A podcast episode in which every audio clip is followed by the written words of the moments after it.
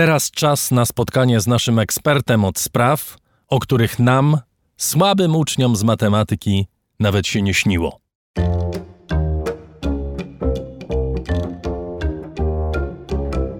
Rożek Urosiaka w raporcie. Tomku, ty byłeś bardzo dobry z matematyki, prawda? Nie. Nie? nie, nie. Po latach spotkałem mojego, mojego profesora z liceum, z którym już wtedy, wtedy mm, jakoś byliśmy na ty. E, I mu mówię, Achim, powiedz mi, dlaczego ty mnie bardziej nie, z tej matematyki nie docisnąłeś? Ja później studiując fizykę, robiąc doktorat z fizyki, wiesz, ja rzeczy musiałem nadrabiać. On tak mi spojrzał głęboko w oczy i mówi, uwierz mi, starałem się przez cztery lata nic więcej nie udałoby się z ciebie zrobić. Więc nie, nie, ja nie byłem jakimś rewelacyjnym uczniem z matematyki. Ale fascynowała cię matematyka? To znaczy czułeś, że pod powierzchnią, nie wiem, tych liczb, kształtów, tam się coś więcej mieści? Tak. Zaraz dojdziemy do tego, co się tam mieści, bo będziemy rozmawiali o kosmosie. Ja sobie przypominam, jak na przykład ksiądz Heller, Michał Heller, który sam jest filozofem, matematykiem, wielokrotnie mówił o tym, że w tle właśnie liczb, y, kształtów geometrycznych można odnaleźć poezję. Ty czułeś, że matematyka to jest coś więcej? Tak, tak, stanowczo tak. Natomiast to nie dzięki temu, jak matematyka jest skonstruowana w programach szkolnych, e, w pewnym sensie, mimo tego, jak jest skonstruowana, dzięki dobremu nauczycielowi. Dlatego, ja że. Jak zwykle. Mm, Dlatego, że my tak naprawdę w szkole nie uczymy matematyki, tylko uczymy rachunków, a to są dwie zupełnie różne rzeczy. My ucząc młodych ludzi, zapominamy właśnie o tym, że to jest język, dzięki któremu można poznawać świat, wszechświat. Uczymy samego języka, tak jak gdybyśmy chcieli wykształcić filologów, a tymczasem zapominamy o tym, że ten język ma czemuś służyć. W efekcie po kilku latach nauki matematyki, czy w trakcie tych lat nauki matematyki, młody człowiek wielokrotnie może sobie zadawać pytanie, po co tak naprawdę ja się tego uczę? Przecież to w ogóle nie ma żadnego przełożenia na życie, na praktykę, na świat, który chce poznawać. Każdy chce poznawać świat w różnych obszarach, ale każdy chce to robić. Matematyka powinna wielu z nas to umożliwić, a tymczasem zapominamy o tym. I jeżeli nauczyciel e, tej perspektywy nie czuje, tej perspektywy nie ma, to może i bardzo dobrze nauczyć rachunków, ale na pewno nie matematyki. No dobrze, to teraz doszliśmy do miejsca, w którym powinniśmy powiedzieć, o czym dzisiaj porozmawiamy, bo nie tylko o matematyce, chociaż matematyka ciągle w tle będzie. Projekt Artemis, co to jest? Misja Artemis to jest próba, um, wierzę głęboko, że będzie udana, powrotu ludzi na Księżyc. To jest e, próba rozciągnięta, czy misja rozciągnięta na takie trzy, powiedziałbym, podmisje: Artemis 1, Artemis 2 i Artemis 3. Artemis 1 to jest wystrzelenie rakiety z kapsułą Orion, e, na razie jeszcze bezzałogowo, która ma w kosmosie spędzić wiele tygodni, ale ma okrążyć Księżyc i w końcu wrócić na Ziemię. Artemis II e, to będzie już wystrzelenie załogi, ale jeszcze nie celu lądowania na Księżycu, tylko, tylko w celu do, do lotu tam. I w końcu Artemis 3, y, teraz to jest przewidywane na rok 2025, tak? Y, maj 2024 to ma być Artemis 2, czyli, czyli lot załogowy, natomiast z lądowaniem lot załogowy to ma być rok 2025, czyli w ciągu najbliższych plan jest taki, żeby w ciągu najbliższych trzech lat ludzie wylądowali z powrotem na Księżycu, a mówimy o tym dlatego, że w ciągu najbliższych dni, dokładnie 29 sierpnia, Artemis 1, czyli jeszcze ta misja bezzałogowa, ma wylecieć w kosmos. Doskonale to wyjaśniłeś e, i jeszcze można dodać, że oczywiście to nie koniec, bo e, kulminacją ma być dolot do Marsa, jak rozumiem. W ramach misji Artemis mówimy o locie na Księżyc, i mówimy o tym, że oczywiście tak, perspektywą jest Mars. I my po to, żeby dolecieć na tego Marsa, musimy jeszcze bardzo, bardzo wiele zadań domowych odrobić. Zgodnie z tym, co, e, na co zgodziła się amerykańska agencja kosmiczna, ale także europejska, dlatego że ta misja nie jest tylko i wyłącznie amerykańską misją, takim stopniem pośrednim jest Księżyc, ale nie traktowałbym tego na zasadzie właśnie takiego przystanku. No dobra, staniemy i za chwilę polecimy dalej, tylko raczej takiego przystanku wylądujemy tam i tam musimy spędzić trochę czasu. Mówiąc trochę czasu, mam na myśli nie tylko ludzi, ale mam na myśli także rozwój pewnych technologii, bo bez tego na pewno dalej kroku nie zrobimy. Czyli sama misja Artemis, ten, ten powiedzmy lot 1, 2 i 3, to to jest jakaś tam zamknięta całość. Natomiast sama rakieta, ona już jest skonstruowana mm, tak, żeby, żeby myśleć o krokach kolejnych. Tomku, mówi się o tym, że to jest odpowiednik programu Apollo, nie. który zrewolucjonizował naukę na temat Księżyca. Mówisz, że nie w ogóle, tak? Nie, nie, nie. No ale, To, ale to jest... dobrze, to, to w takim razie chciałem tylko przypomnieć, że projekt Apollo, czyli 12 ludzi chodziło po Księżycu w latach 69-72. Mówisz, że to porównanie jest nieadekwatne, ale chciałbym ci zadać pytanie, które dzisiaj mi córka zadała kiedy mówiłem, że będziemy o kosmosie rozmawiać. Mianowicie, ja nie umiałem za bardzo jej odpowiedzieć na to pytanie. Dlaczego ludzie przestali latać na Księżyc? Nie ma jednej odpowiedzi. To jest też trochę tak, że. Za drogie zasadzie... to było? O, oczywiście, że to było drogie. No, na program Apollo do lotu do, do Księżyca Amerykanie wydali 26 miliardów dolarów, ale to były miliardy dolarów z lat 70., a nie, a nie czy nawet tam końcówki 60., i 70., a nie dolarów z teraz.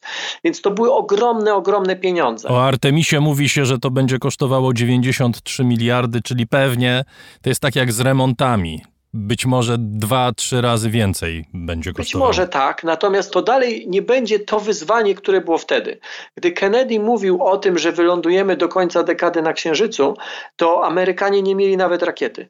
Nie mieli nawet rakiety, żeby tam polecieć.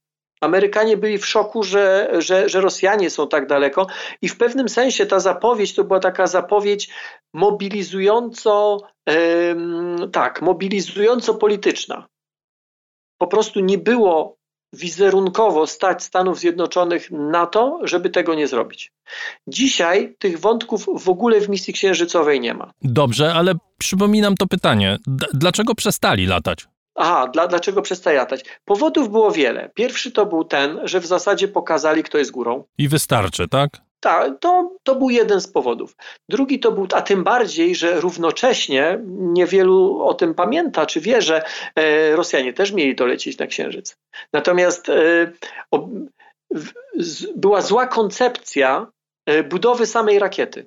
I w zasadzie w dużej części o to się rozbiło.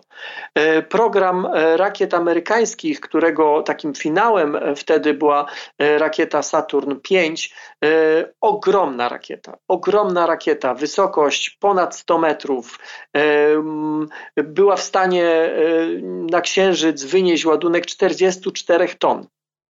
Było co, to, to było coś niesamowitego. Równocześnie ona, była, ona miała pięć silników. Zresztą ciekawostka jest taka, że e, w niektórych lotach, e, chyba dwóch lotach, dwa silniki po prostu się zepsuły, a pozostałe trzy e, na tyle były dobrze skonstruowane i cały system na tyle dobrze był opracowany, że że przejęły jak gdyby ten ciąg, tak, że uratowały misję. Natomiast e, równocześnie rakieta radziecka miała być większa, no była rakieta N1, miała taką nazwę, przynajmniej roboczą. Ona była wyposażona aż w 30 silników. E, to było bardzo skomplikowane urządzenie i o to się rozbiło, między innymi o to. Natomiast wracając do pytania twojego, pytania twojej córki, dlaczego myśmy przestali? Po pierwsze dlatego, że e, Amerykanie pokazali, że potrafią i samym programem Apollo sami nadali sobie takiego kopa technologicznego, że już było wiadomo, że Rosjanie zostaną w tyle. To teraz przechodzimy do Artemisa. Jest jeszcze drugi, Aha, równie ważny. Dobrze. I on się z Artemisem troszeczkę wiąże. Drugi był taki, że pod koniec lat 70. zaczęto rozumieć, że dużo szybciej i taniej i bezpieczniej jest w kosmos wysyłać roboty. Technologia się na tyle rozwinęła, że coś, co jeszcze pod koniec lat 60. było nie do pomyślenia, w latach 70. było, czy powiedzmy w 80., przełom 70., 80., zaczęło być dość oczywiste, że jeżeli chcemy eksplorować e, Mar e, Marsa także, ale kosmos, zrobimy to szybciej i bezpieczniej, jeżeli będziemy rozwijali ro misje robotyczne. Dlatego trudno jest porównywać Artemisa do, do, do misji Apollo, bo w misjach Apollo tam nie chodziło o to, żeby poleciał człowiek. Tam chodziło o to, żeby człowiek lecąc tam wykonywał pewne zadania czysto naukowe, ponieważ technologia nie pozwalała na to, żeby ktokolwiek inny to zrobił. Dzisiaj wiemy, że Mars może być świetnie przebadany naukowo przez roboty i jest badany naukowo. Trudno sobie wyobrazić, ile misji ludzkich musiałoby polecieć na Marsa, żeby ci ludzie y, pozyskali tak ogromny zasób wiedzy, jaki teraz mamy dzięki robotom. I to był drugi powód. Co będzie badane w trakcie misji Artemisa, tej pierwszej? E, wiesz co, no tak, e, e, po to, żeby wsadzić ludzi w rakietę albo w kapsułę, kapsułę Orion, która jest na szczycie rakiety i całość rakiety SLS i całość się, nazywa no właśnie misją, czy, czy programem Artemis. Trzeba to dobrze wypróbować. Sama misja miała rozpocząć się wcześniej, ale rakieta SLS jest nową rakietą, to nie jest absolutnie ten Saturn V, który był wtedy. To jest nowa rakieta, rakieta, trzeba ją było mocno przetestować, nowa konstrukcja. Co jeszcze warto powiedzieć? Aha, no więc przede wszystkim e, tych prób, te, te, te, próby, zanim się tam wsadzi człowieka, one są ściśle rozpisane i zaplanowane. Ostatnia próba to była próba tak zwana mokra próba, która w zasadzie już jest niemalże pełnym startem. Pełnym startem poza naciśnięciem guzika i odpaleniem i jak gdyby oderwaniem rakiety od Ziemi, czyli wytoczenie, wypełnienie, uruchomienie wszystkich systemów. Ta próba miała miejsce w czerwcu i ona się powiodła dobrze. Rakietę schowano, Wyciągnięto ją w zeszłą środę. To jest swoją drogą bardzo ciekawe. Mm, ja byłem na, e, na przylądku Canaveral kilka tygodni temu. E, tam pomiędzy tym hangarem a e, a, a tym miejscem startowym jest y, stosunkowo no, nieduża odległość. Natomiast y, tą rakietę z racji jej y, ogromnych rozmiarów ją przetaczano, o ile dobrze pamiętam, 12 godzin. Właśnie dlatego, że to jest, to jest dość skomplikowane urządzenie, duże, ciężkie. Same te pojazdy wytaczające rakiety no, są jak dosłownie z filmu science fiction. Tym razem robimy w próbie o krok dalej. Czyli nie tylko wypełniamy paliwem, odpalamy wszystkie systemy, testujemy, sprawdzamy systemy zapasowe, ale powodujemy, że ona leci w kosmos. Przy okazji też Testujemy oczywiście samą kapsułę. Ta kapsuła, ona tym razem będzie pusta, tam nie będzie ludzi, ale to już jest ta kapsuła, w której w przyszłości będą ludzie. Więc ona będzie sprawdzana nie tylko jej lot, nie tylko parametry lotu, nie tylko to, jak ona się zachowuje w trakcie lotu, ale także później w trakcie no, już pobytu tam w kosmosie i także w trakcie lądowania. Jeżeli jej nie wystrzelimy, no to tych rzeczy nie przetestujemy, a trudno wsadzać ludzi do kapsuły, nowej kapsuły, która tego typu testów nie przechodziła. A czy nie będzie podczas tej pierwszej misji badań e, Księżyca prowadzonych przez roboty? Nie, nie, bo ta kapsuła nie ląduje na Księżycu. Okej. Okay. Ona nie ląduje na Księżycu. To jest przygotowawcza misja przed e, misją załogową.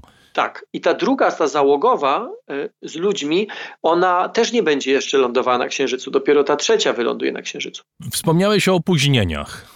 Są y, sceptycy, którzy mówią, że no owszem, prawdopodobnie pod koniec sierpnia rzeczywiście dojdzie do wystrzelenia rakiety, ale wszystko się opóźnia. Wszystko to trwa za długo, wszystko to kosztuje za drogo.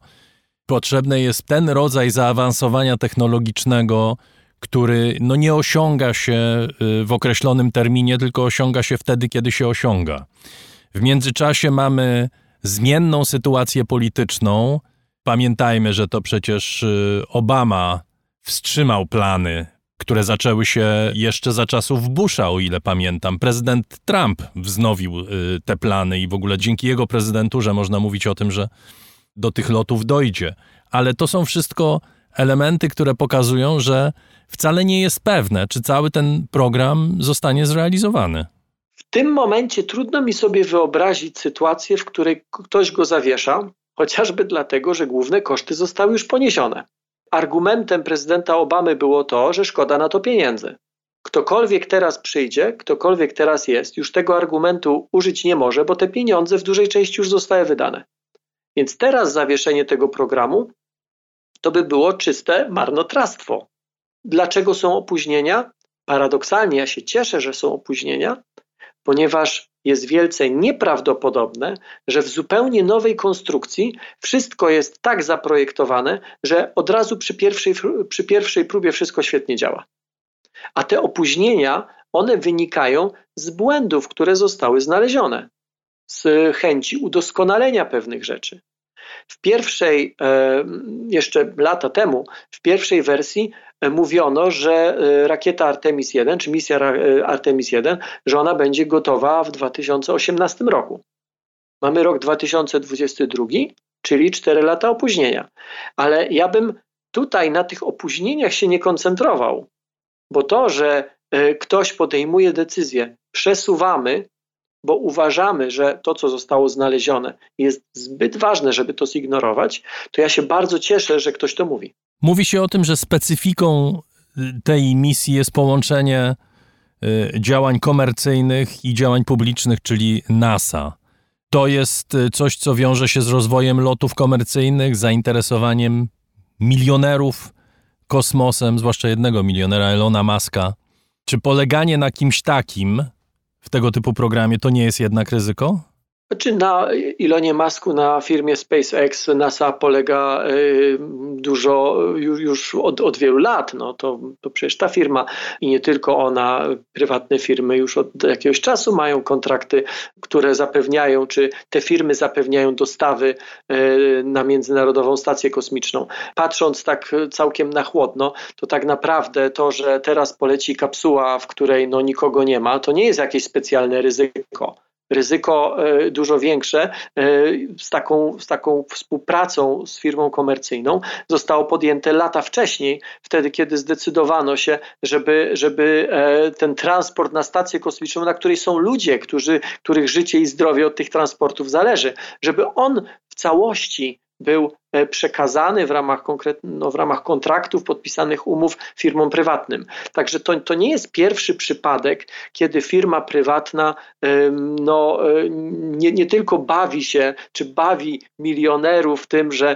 e, bierze od nich pieniądze i wsadza ich do swoich rakiet i, i gdzieś tam ich wystrzeliwuje, ale rzeczywiście od tej firmy prywatnej zależy życie, zdrowie astronautów, naukowców, inżynierów, którzy pracują na orbicie, mm, więc pod tym względem to jest tylko jak gdyby kolejny raczej kroczek. Tutaj, tutaj jakiegoś wielkiego otwarcia na to wydaje mi się, że, że nie powinniśmy mówić. To otwarcie nastąpiło już dużo wcześniej. To teraz powiedz, co na to wszystko Chińczycy? patrzą i się uczą i się rozwijają szybciej niż którakolwiek z potęg kosmicznych no, dzisiaj funkcjonujących. Ale oni jeszcze nie są w stanie sprostać tego typu wymaganiom w sensie technologicznym. E, to jest zawsze trudne pytanie, czy pytanie jest proste, odpowiedź jest trudna, bo to jest zawsze pytanie o to, na, jakiej, e, na jakim poziomie zawiesimy poprzeczkę bezpieczeństwa. E, to, że Chińczycy są w stanie wysłać w kierunku Marsa ładunek, to jest pewne, no bo to zrobili. Natomiast to, czy byliby w stanie wybudować kapsułę, która zapewnia warunki do życia, do przeżycia grupie ludzi, to jest wielce wątpliwe. Na pewno na razie tego nie robili. Na razie nie wylądowali też na Księżycu. Czy mają plany? Tak, mają plany budowy bazy księżycowej. E, mają plany i te plany realizują budowy stacji kosmicznej na orbicie. Więc, więc e, Chińczycy naprawdę bardzo szybko się rozwijają. Nie sądzę, żeby była możliwa ścisła współpraca Amerykanów, Europejczyków z Chińczykami e, w tych lotach załogowych. Być może kilka lat temu można ją sobie było wyobrazić, e, kiedy niektórzy twierdzili, że historia się skończyła i już teraz wszyscy będziemy żyli w pokoju i, i, i w coraz większym dobrobycie. Dzisiaj już chyba tak nikt nie myśli. Rywalizacja Stanów Zjednoczonych a coraz częściej e, w ogóle krajów Zachodu z Chinami jest faktem. E, w wielu miejscach tą rywalizację Zachód wydaje się przegrywać, a a jeżeli nie przegrywa, to jest bardzo, bardzo, e, bardzo blisko już takiego starcia bezpośredniego. Nie, nie mylić tutaj z jakimś starciem militarnym, bo nie to mam na myśli i mam nadzieję, że nigdy to nie nastąpi. Natomiast e, oczywiście Chińczycy będą chcieli, dlatego że w tym wszystkim dzisiaj jest dużo bardziej niż w czasach Apollo, i to jest kolejna różnica, e, jest konkretny biznes. E, w czasach Apollo oczywiście chodziło o rozwój technologiczny, ale nikt nie myślał o tym w kategoriach to zróbmy na tym biznes. Raczej chodziło o, tym, o to, pokażmy, że nas, ten największy, powiedzmy tą największą potęgę krajów Zachodu stać na to, że my to potrafimy. Przy okazji rozwiniemy systemy rakietowe, to zawsze się może przydać w czasie zimnej wojny, a przy okazji wszystko inne to będzie wartość dodana. Ta wartość dodana była ogromna, bo liczba technologii, jakie dzięki tym lotom e, stworzono, jest rzeczywiście bardzo długa. Ale dzisiaj dochodzi jeszcze jeden element biznes. Biznes. Te pozostałe one są gdzieś tam w mocy, ale one straciły moim zdaniem na znaczeniu. Najważniejszy, może nie najważniejszy, ale bardzo ważny w tym wszystkim są pieniądze i perspektywa zarabiania już nie tylko eksploracji kosmosu, ale eksploatacji kosmosu. E, minerałów ziem rzadkich, e, izotopów, które na Księżycu na przykład są, a na Ziemi ich nie ma do wykorzystania w energetyce. Nie wiem, czy to się powiedzie, ale wiem jedno: jeżeli miałoby się powieść, to ktoś, kto będzie miał te technologie, ten będzie miał taki handicap. Tomku, słucham tego, co mówisz i takie pytanie proste, tak mi się wydaje, przyszło mi do głowy. Do kogo należy księżyc? Tak, i to jest pytanie proste, ale odpowiedź bardzo skomplikowana. Jeżeli ktoś z Państwa e, zastanawia się, jaką specjalizację wybrać e, zawodowo, albo e, dziecko, jaką, jakie studia powinno kończyć, proszę rozważyć prawo kosmiczne, bo w przyszłości prawnicy, którzy mm, znają się na kosmosie, będą mieli pełne ręce roboty.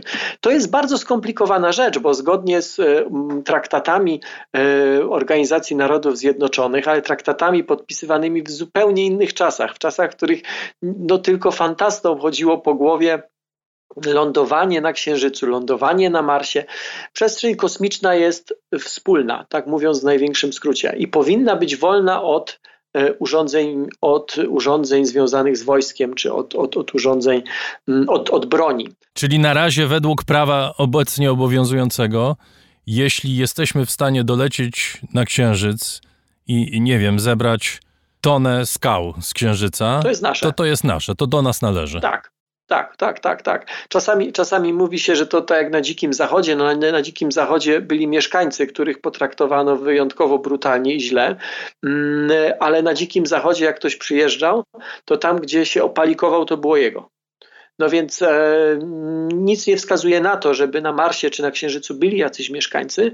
Akurat Marsa bym nie wykluczał tak od razu, Księżyc raczej tak, ale mówię tutaj w tym momencie już nie o takich formach inteligentnych na Marsie, tylko raczej prostych organizmach. Natomiast rzeczywiście, kto przyjedzie, gdzie się opalikuje, to będzie jego. Dlatego tak ważny i tak dużo energii, w tym pieniędzy, wkłada się w rozwój pewnych technologii, bo jeżeli się okaże, że kiedyś a może to nie zastąpi wcale jakoś bardzo mm, w odległej przyszłości. Cena spadnie lotów na przykład, cena spadnie tak, że będzie się opłacało przywozić z Księżyca coś albo z asteroid coś, to w zasadzie wszystkie nasze takie ziemskie limity, że no, węgla kiedyś zabraknie, ropy kiedyś zabraknie, no bo też Ziemia ma ograniczoną powierzchnię, tak? No Księżyc w pewnym sensie ma nieograniczone zasoby. I ktoś, kto będzie miał technologię, żeby te zasoby pozyskiwać, będzie e, no, o długości przed całą resztą. Zobaczymy. Zobaczymy. Tomasz Rożek, gospodarz kanału Nauka to Lubię, był gościem raportu o stanie świata. Dziękuję Ci bardzo. Dziękuję bardzo.